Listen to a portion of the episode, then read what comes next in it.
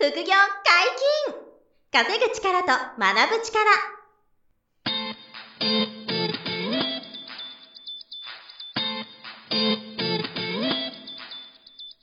この番組は稼げるようになりたいを叶える副業アカデミーの提供でお送りいたします。副業アカデミーはあなたが副業で稼げる状態になることにコミットしたスクール。初級コースから上級コースまでさまざまなジャンルの副業ノウハウを学んでいただけます詳しくは「副業アカデミー」で検索くださいこんにちは、小林正宏です。山本博史です。よろしくお願いします。お願いします。本日のゲストも谷口博樹さんに来ていただいてます。よろしくお願いしはい、ます。よろしくお願いします。お願いします。会社員をしながら、うん5つの副業の顔を持つ男として。そう。すごいんですよ。いろいろやってるということで。はいで、あの、前回もね、まだ聞かれてない方は、はい。お聞きいただきたいんですけど、はい。あの、また谷口さんやってる副業の一つが、はい。あの、シェアハウスとか、うん。シェアオフィスの、うん。その管理をする事業うん。を結構あの、幅広く、あの着実に実績を積み上げて、規模拡大してて、はいはいはいこれがね、あの、今後はもう、あの、本業なんじゃないかぐらいの、うん。まあ、勢いになっているとね、いうことで、その辺のちょっとモデルとか、はいはい。まあ、あの、再現性がどこまであるかとかもね、聞きたかったり、はいはいはい。あの、その、副業でね、もしやれる人が出てくるならね、はいそういうこともちょっと聞いてみたいなという感じで。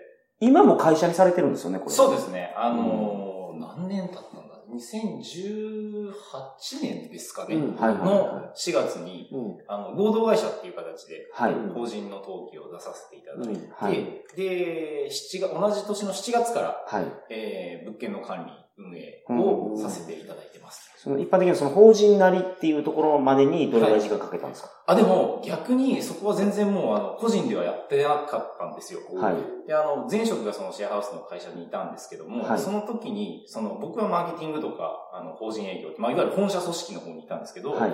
その現場で運営管理をしてた人が、うんあの、たまたまその会社の中で僕一番話が合う人だったんですね。はいで、その人とまあ、仲良くなってはい飲みに行ったりとかしたんですけど、はい。あの、まあ、その彼がまあ、そろそろ退職をしようと思ってるみたいな話の時に、僕のところに知人経由でシェアハウスやりたいオーナーさんがいるけど、うん。やるみたいな話が来て、はい。え、やりたいけど俺現場のこと知らないからちょっと現場できる人捕まえてくるわって言って誘ったのがその人で、おー、なるほど。で、その人と組んで二人で会社作ったって感じなんですよ。あー、なだから。いきなり会社、合同会社作って、そこでもうビジネスを始めた。そうです、そうです。なんで、会社作る前に実はお客さんが一人決まってて、あ、なるほどね。その物件があるってことは分かってたんで、うんじゃあもう会社作ってやりますかっていう感じで会社作ったって感じです。なるほどでその時はもううちのね、レベクリっていう会社の従業員として働いてくれてたんですよね。そうですね。もうそうだよね8月に入ったんで、半年間ぐらいは働かせていただいて、あだ前職のやつを辞めて、はうちの会社こちらので副業アカデミーさんで働いてうんて、い。はい。その話が来たから、はい前職の捨てをたどってあの人と一緒だったらできると。はい。うんだからその、えっ、と、うちの会社の従業員という立場で働いてくれながら、はい。副業ベースで合同会社を設立して、うん。シェアハウス事業を始めたと。そうですシェアハウス管理事業を始めたと。そうです、そうです。はいはい。すごいパターンですよね。すごい。うん。すごい素敵はいはな感じ、本当。管理事業っていうのはシェアハウスのをオーナーさんとは違うってことですね。そうです。オーナーとは違うんですね。はいえっ、と、僕たちがやってるのは本当に管理と運営専門でやってるんですね。で、はあはあオーナーさんが物件をご自身でまあ建てたりとか、はいあとはまあ今よくあるリノベーションとか、はい。まあ、単純にまあ空き家があるんで、はい。使ってくださいみたいな形で、えーまあ、シェアハウスを作り上げるわけですよね。はいでそこに対して僕らは、まあ、あの契約で言うと、一旦あのオーナーさんから借り上げて、はい。天体っていう形ですね。そういう形なんですか？そうなんですけれどへも、でも、その、お金として、まあ、お支払いいただくのは、はい。家賃収入の20%を僕らにくださいと。8割はオーナーさんにお戻ししますみたいな契約であることが多くて、あー、なんかすごく特殊な業界ですか、これ？そう、あ、でもね、珍しい目的なんですよ。あの、うんいわゆるぼ僕がやってるような、はい不動産賃貸事業っていう、その自分がオーナーとして物件買って、はい。管理会社さんにお願いして賃貸経営するっていう副業じゃなくて、はい。その、賃、シェアハウスとかシェアオフィスのオーナーは別にいらっしゃって、はいそこのその管理業務だけを受ける方を副業でやると。うーん。すごいなんか面白いモデルですよね。確かに。でも今のって、はい。そのオーナーさんから借り上げて、20%ぐらいその成果報酬もらうっていう時に、はい。家賃の払いのリスクは、はこれはどっちが持ってるんですか？えっと、実はその、完全に借り上げ、固定の家賃で借り上げるっていうパターンと、うん。えっ、と、さっき言ったその20、20%、80%みたいな変動型っていうの二つああ、って、二つあるんだ。はい。で、えっ、と、固定の家賃で借り上げる場合は当然僕らがうん。リスクを背負います。その空室リスクってそうです、いうのをそうです。か。あの、何室稼働してようと、はい。毎月払う決まったお金をはい。オーナーさんにお支払いしますと。たださっき言った、その20%、80%みたいな場合は、得られた家賃収入に対しての20%と80%なんで、うん。まあ入居者がゼロだったら、うちも儲けないけど、オーナーさんも申し訳ないですけど、儲けないです。うん。ただでもリスクがないと。そうです、そうです。うん。ただその代わり、えっ、と、まあ、当然80%のお渡しするんで、あの、固定の家賃でお借り上げするよりも、オーナーさんへの手残りが多くなる。うん。なるほど。っていう、まあなんで、見入りが大きいか、うん。その代わり、まあリスクも取るかみたいなところで、リスクとその見入りのバランスを、うんオーナーさんが大体選んでいただいて、はいで、僕らとしてはその、定額で借り上げるんだったら、ここまでしかちょっとお支払いはできないですと。はいはいそっちの方が低いわけあ、そうです、そうです。んなんで、その場合だと、例えば、もう、あの、満室賃料の、まあ、5割前後うん。ぐらいしか、やっぱなかなかこう、こちらでリスクをってなるとできないんで、なるほど。その契約にしますか、それかまあ、稼働率が上がれば、こっちの方がたくさん収入ありますけど、どっちにしますかみたいな風に選んでいただいた上で、契約を結ぶっていう感じです。ものすごい数字言ってくれるじゃないですか。そう。そんなにそう。そんなに、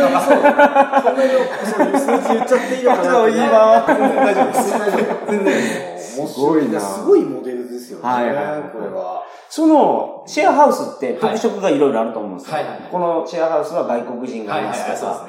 このシェアハウスは女性だけですとか、はそういうシェアハウスごとのその特色を考えるのは、オーナーさんですか？谷口さんの会社。いや、僕たちです、あ。なんでもう本当に、あの、オーナーさんによっても、まあ、シェアハウスって、はい。結局なんか、僕の勝手なイメージなんですけど、はい。オーナーさんたちが持たれてるシェアハウスのイメージって、うん。とりあえず共用のリビングとかキッチンとか水回りがあって、はい。あと個室ありゃいいんでしょうみたいな感じなんですよ。うん。なんですけど、いや、とはいえですね、みたいなのがあって、じゃあ、抑えるところ抑えとかないと人来ないですよね、絶対。そうです、そうです。なんで、本当に新築で建てたいってオーナーさんが言えば、設計の段階とかコンセプト作りの段階から入らせていただいてやったりとかもしますし、新築でシェアハウス。はい。ああ、あったんですよそういうケースもあるんですか。はい。僕らありがたいことに一棟目の物件がそうだったんですよね。うん。ああ、なんかもう、だってそのシェアハウスのはいブランドイメージっていうんですかはい。とか名前とかももう決めてなの？あ、そうです、そうです。なんで全部、あの、コンセプト作って、名前も決めて、こうこうこういう方針で運営管理させていただきますっていうところまでオーナーさんにプレゼンをして、なるほど。で、それで、いいよっていうふうに言ってくれたオーナーさんとしか逆にこうやらないっていうふうに決めてるんです。それが前職の営業がすごい生きてまあ、すね。そうですね。プレゼはすごいントとかねはい。うんそれはすごくありがた。ないるほど。やっぱコンセプトを提示してあげると、はい例えば空き家を持ってるオーナーさんが、はあじゃあお任せするっていう話あ、そうですね。うん。なんか、一発、一軒目からすぐ待ってたよね。そうですねあっという間に話になった記1憶がある。個目がその、目黒駅から徒歩10分ぐらいで、それは新築だったんですよ。すごい。道。で、そこは9室しかないんですけど、広さ的には建物の広さどれぐらいですか？えっとね、建物の広さってちょっとわかんないですけど、大体、えっと、一個室は一部屋大体6畳前後とかですね。はい。で、まあ、プラス、あの、リビングとかが十何畳とかのリ、あの、LDK みたいなのがあって、うん。あと、まあ、シャワーブースとかが一つ二つあるっていう感じのうん物件なんで、その個室が6、7あるようなところなんですか？そこは9部屋ある。9部屋、はい。目黒駅から10分で。はい。3階建てなんですけど、すごいっすね。オーナーさんはなんかすごいですよね。そこに目黒に物件建ててるっていうことはね、はいすごいことで。それをそのコンセプト決めとか、そうですね。はあの、から全部入って、い。で、客付けとかもちろん全部やっていくっていうのが、谷口さんのその会社の副業としての仕事。なるほど。で、なんか一般的にはやっぱりその、コンセプト作りのところとかでも、はい。まあ、あの、ショットでお金いただく会社さんが多いんですけど、はい。うちはもう、あ、そうです、はうちはもう運営管理を継続的に任せていただける前提であれば、そこはもういいですっていうふうに言っちゃってるんで、なるほど。自分たちがなんかこう運営したい、あの、物件のコンセプトとかをこう勝手に作って、はい。オーナーさんにこれでどうですかって言って、はいで、OK よって言ったら、じゃあそのまま運営も管理もやらせていただきますね、お願いしますみたいな感じですね。まあでもそっちの方が面白いですね。絶対いや、まあ、やりがい、やりごたえはすごいありあまするでしょうね。うんなるほ。ど。はあ、なるほどね。そっかそっか。であっという間に多分、数、1ヶ月か2ヶ月ぐらい？そうですね。1物件目は1ヶ月かからないぐらいで埋まって、でねで、2物件目は4部屋しかなかったんですけど、そっちは10日で埋まりました。ああ、それは別のオーナーさん。別ですね。そこは別のオーナーさんで、そっちはあの、菊川って言って、あの、東京のちょっと東の方、墨田区なんですけど、うんはいはいうんの駅徒歩3分で、そこはもう逆に、あの、築60年以上の物件件で、はいで、ぎあの、かっちりというか、まあ、リノベーション工事もうんちゃんとして、ちょっとレベル幅広いですね。はい新築から築、必要の次、築60年。それは結構直さないといけなかったあそうですね。で、そこはもう、あの、ちゃんとお金かけてリノベーションして、で、今結構昭和レトロな感じの物件になってるんですけど、うんみんな落ち着くって言って、で、もうオープンから2年近く経つんですけど、ほとんど入居者さんが入れ替わってないですね。ずーっと住んでくれてます。その時のイノベーションの費用っていうのは、はい。どうなってたんですか？えっ、と、まあ、オーナーさんの方で、はいあの、お出しいただけるときはお出しいただいて、その代わりこう、ちゃんと家賃をお支払いするみたいなこともあるんですけど、なるほどその時は、ちょっとオーナーさんがなかなか難しいっていう話だったんで、はい。僕らの会社の方で出させていただく代わりに、えー、例えば1年間フリーレント、要はいはいは、はい。家賃、賃、オーナーさんに支払う賃料を無料にしてくださいみたいなあ交渉をさせていただいて、交渉ですね実際1年フリーレントえーっと、そうですね。あの、オーナーさんのそのお悩みが、まあ、ご自身のご実家だったんですよ。うんで、あの、女性なんですけど、ご結婚されて、自分の家はもう埼玉にあると。うんで、自分の実家で、まあ、相続はしたんだけど、やっぱ生まれた家だから手放したくない。うんただ、空き家として、まあ、あの、貸すには、築60年で古いんで、うん普通にじゃあ借り手がつかない。うんどうしようかと。あの、こと税が毎年その払わなきゃいけないじゃないですか。はいその分赤字だと。うんで、なんかやり方ないかっていう相談で、シェアハウスじゃしますかって話をして、で、じゃあ一旦リノベーション費用はこちらでお出しするんで、うんじゃあ1年目こと税分だけお支払いしますと。あ一旦その赤字が止まるう、んその方にとっての。うんお客さんもそれは喜ばしいですね。ね。だから、空き家問題を解決する提案をしたと。そう確かに。すごいなここんな仕組みだったら、すごい。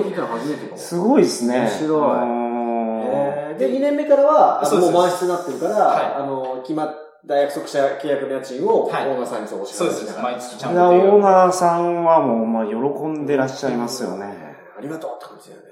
いや、本当すごい喜んでいただいて、あの、なんか、すごい今回その、その物件のリノベーションを提案してくれた設計士さんとか大工さんがすごいいい人で、はい。あの、オーナーさんがなるべくその昔の家具とかをなんかどっか残せませんかみたいなことをリクエストしてくれたんですよ。はいはで、なんか茶ダンスを、うんあの、壁にこう埋め込んで収納にしてみたりとか、はいはい。っていうことをやったんで、もうみ、あの、それを見てすごい喜んでくだあさあ、オーナーさんね。はいうん。残したいものをちゃんとこそうですそうです。リノベーションした後にこう使,、はい使われてると。はい。で、入居者さんも、なんかすごい素敵な物件ですねって言ってくれたりとかして、うん本当に付加価値ちゃんと作れたなっていうのですごい手応えを感じまもう、した。その1軒目もうまくうん。成功させて、2軒目全然違うやり方で違うやり方でね。成功させて、うんいやすごいようん。そういうけど、いい方と組まれましたね、本当に。いや、本当だからもうあな。の、僕たち本当にご縁に関してはむちゃくちゃ運がいいよねっていうのをパートナーとも話をしていて、本当にいい人との付き合いでいろいろできてますよねっていううのはん。常に言ってます。なんか、その全然違うやつが2つ行くと、はいなんか自信になって、うんそこから加速していきそうですよね。やってみたいって人多そうですよね、この仕事ね。うんできるものならね。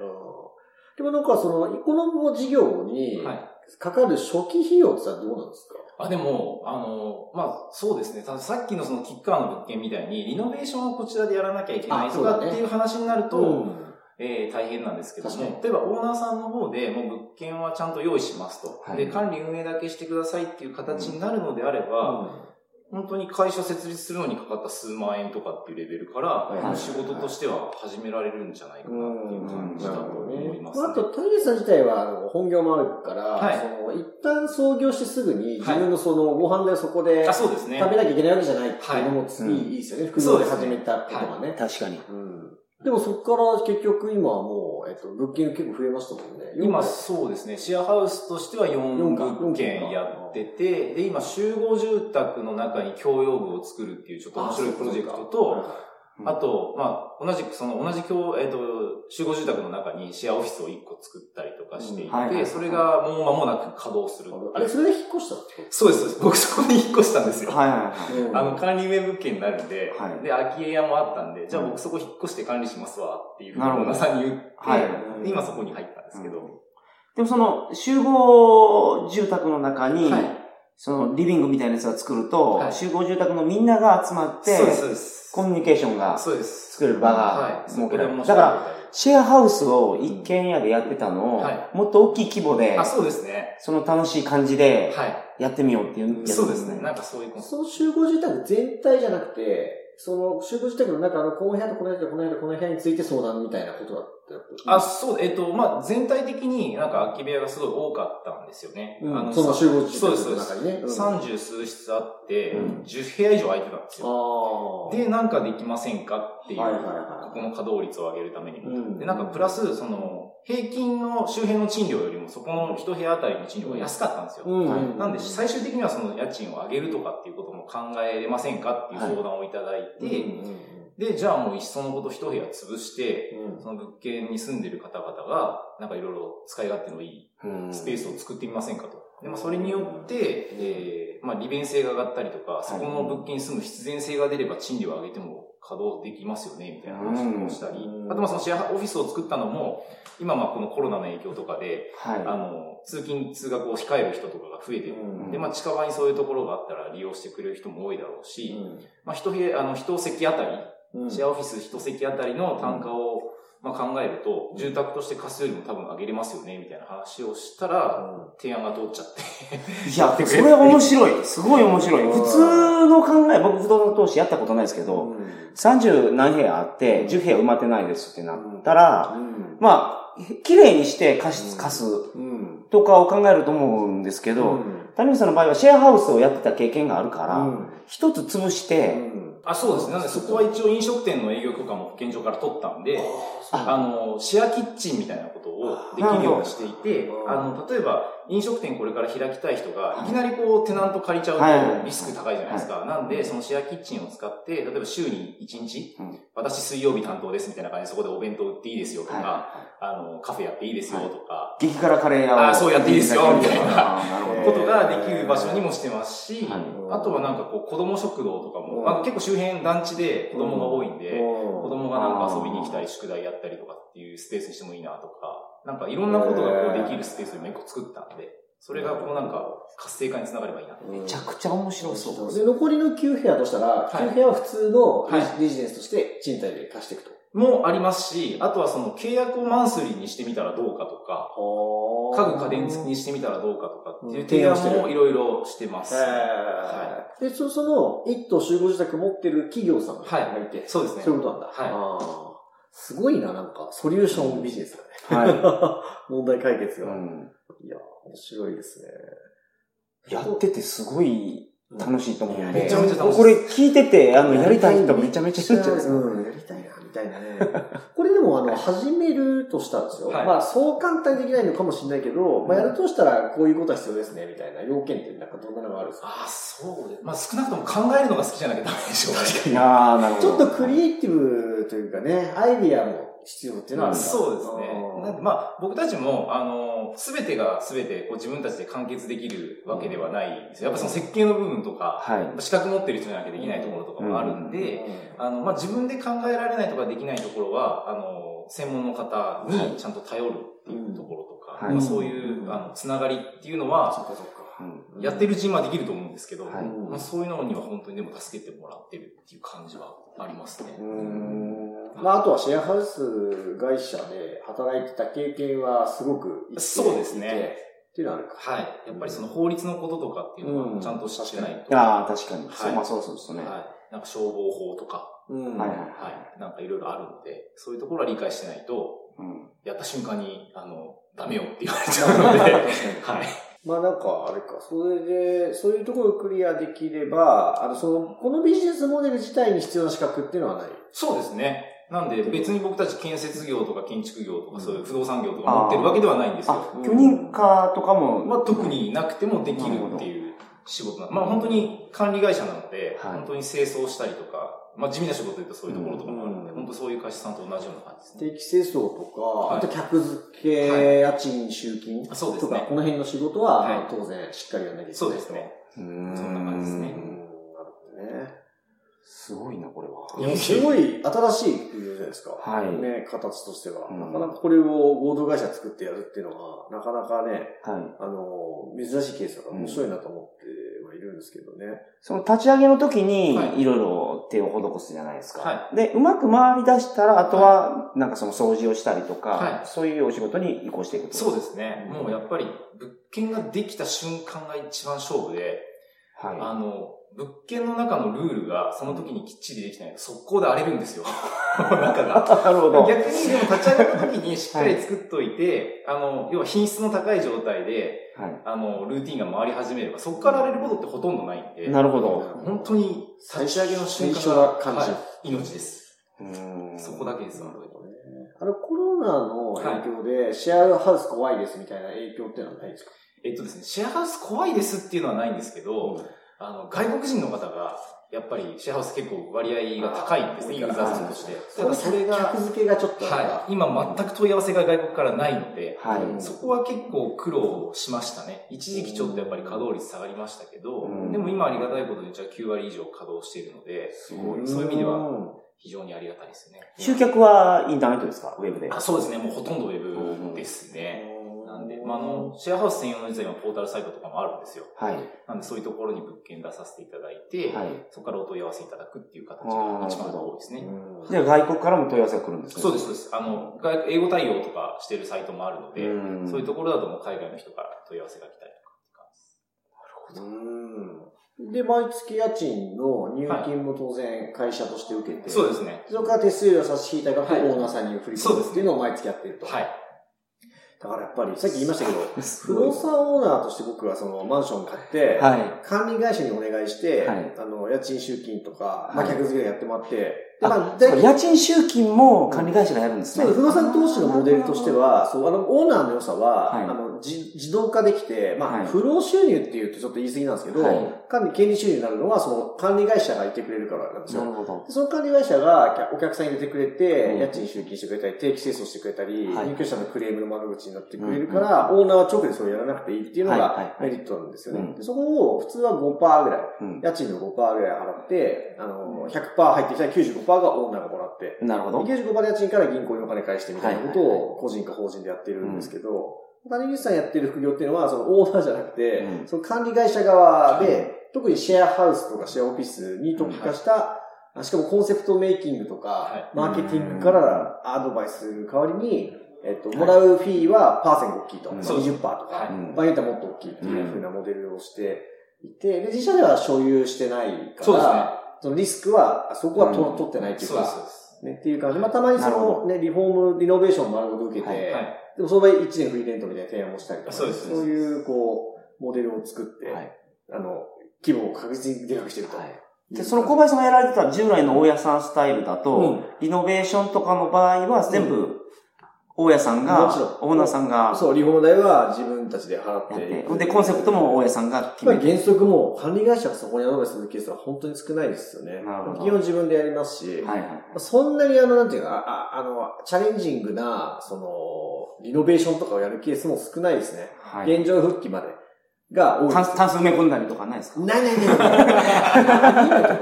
んどないですね。それはすごいなと思います。そういうね、オーナーさんの思いみたいなのを汲み取っはいはいはいて、あの、素敵な物件にして、うん付加価値つけて、うんで、で入居者さんが速攻で入る人気物件作るみたいな仕事なんで、それすごいなと。うん。本当なかなか通常の賃貸系とは違うモデルだなと思って。ただ今、空き家問題うが、んすごくね起きてるじゃないですか。はいうんさらに増えていくでしょ？増えてくる、増えてくる。こういう、その、谷口さんのモデルが、そうですね。そこのだから解決する社会的意義も結構あるそうですねから、やりがいありますよね。はい、めちゃめちゃありますね。本当に。だから、空き家持ってる人からのご相談来ると、来たーってなりますね。いや、これ聞いて、あーね谷口さんに相談したいって思う人いると思いますからね。ねはいその時は連絡もらえればね、はいそう、つなぐんで、はいそうそれは本当面白いなと。すごい。うん。まあ、今後も伸びる事業だとはいいうことだなと。うんまあ、そんなところですかね。はいまあ、参考になればと。はい。本日もお疲れ様でした。はいありがとうございました。副業解禁、稼ぐ力と学ぶ力、そろそろお別れのお時間です。お相手は、小林正宏と。谷口博樹と、山本博史でした。さよなら。さよなら。この番組では皆様からのご質問を大募集しております副業に関する疑問・質問など副業アカデミーウェブサイトポッドキャストページ内のメールフォームよりお送りくださいませ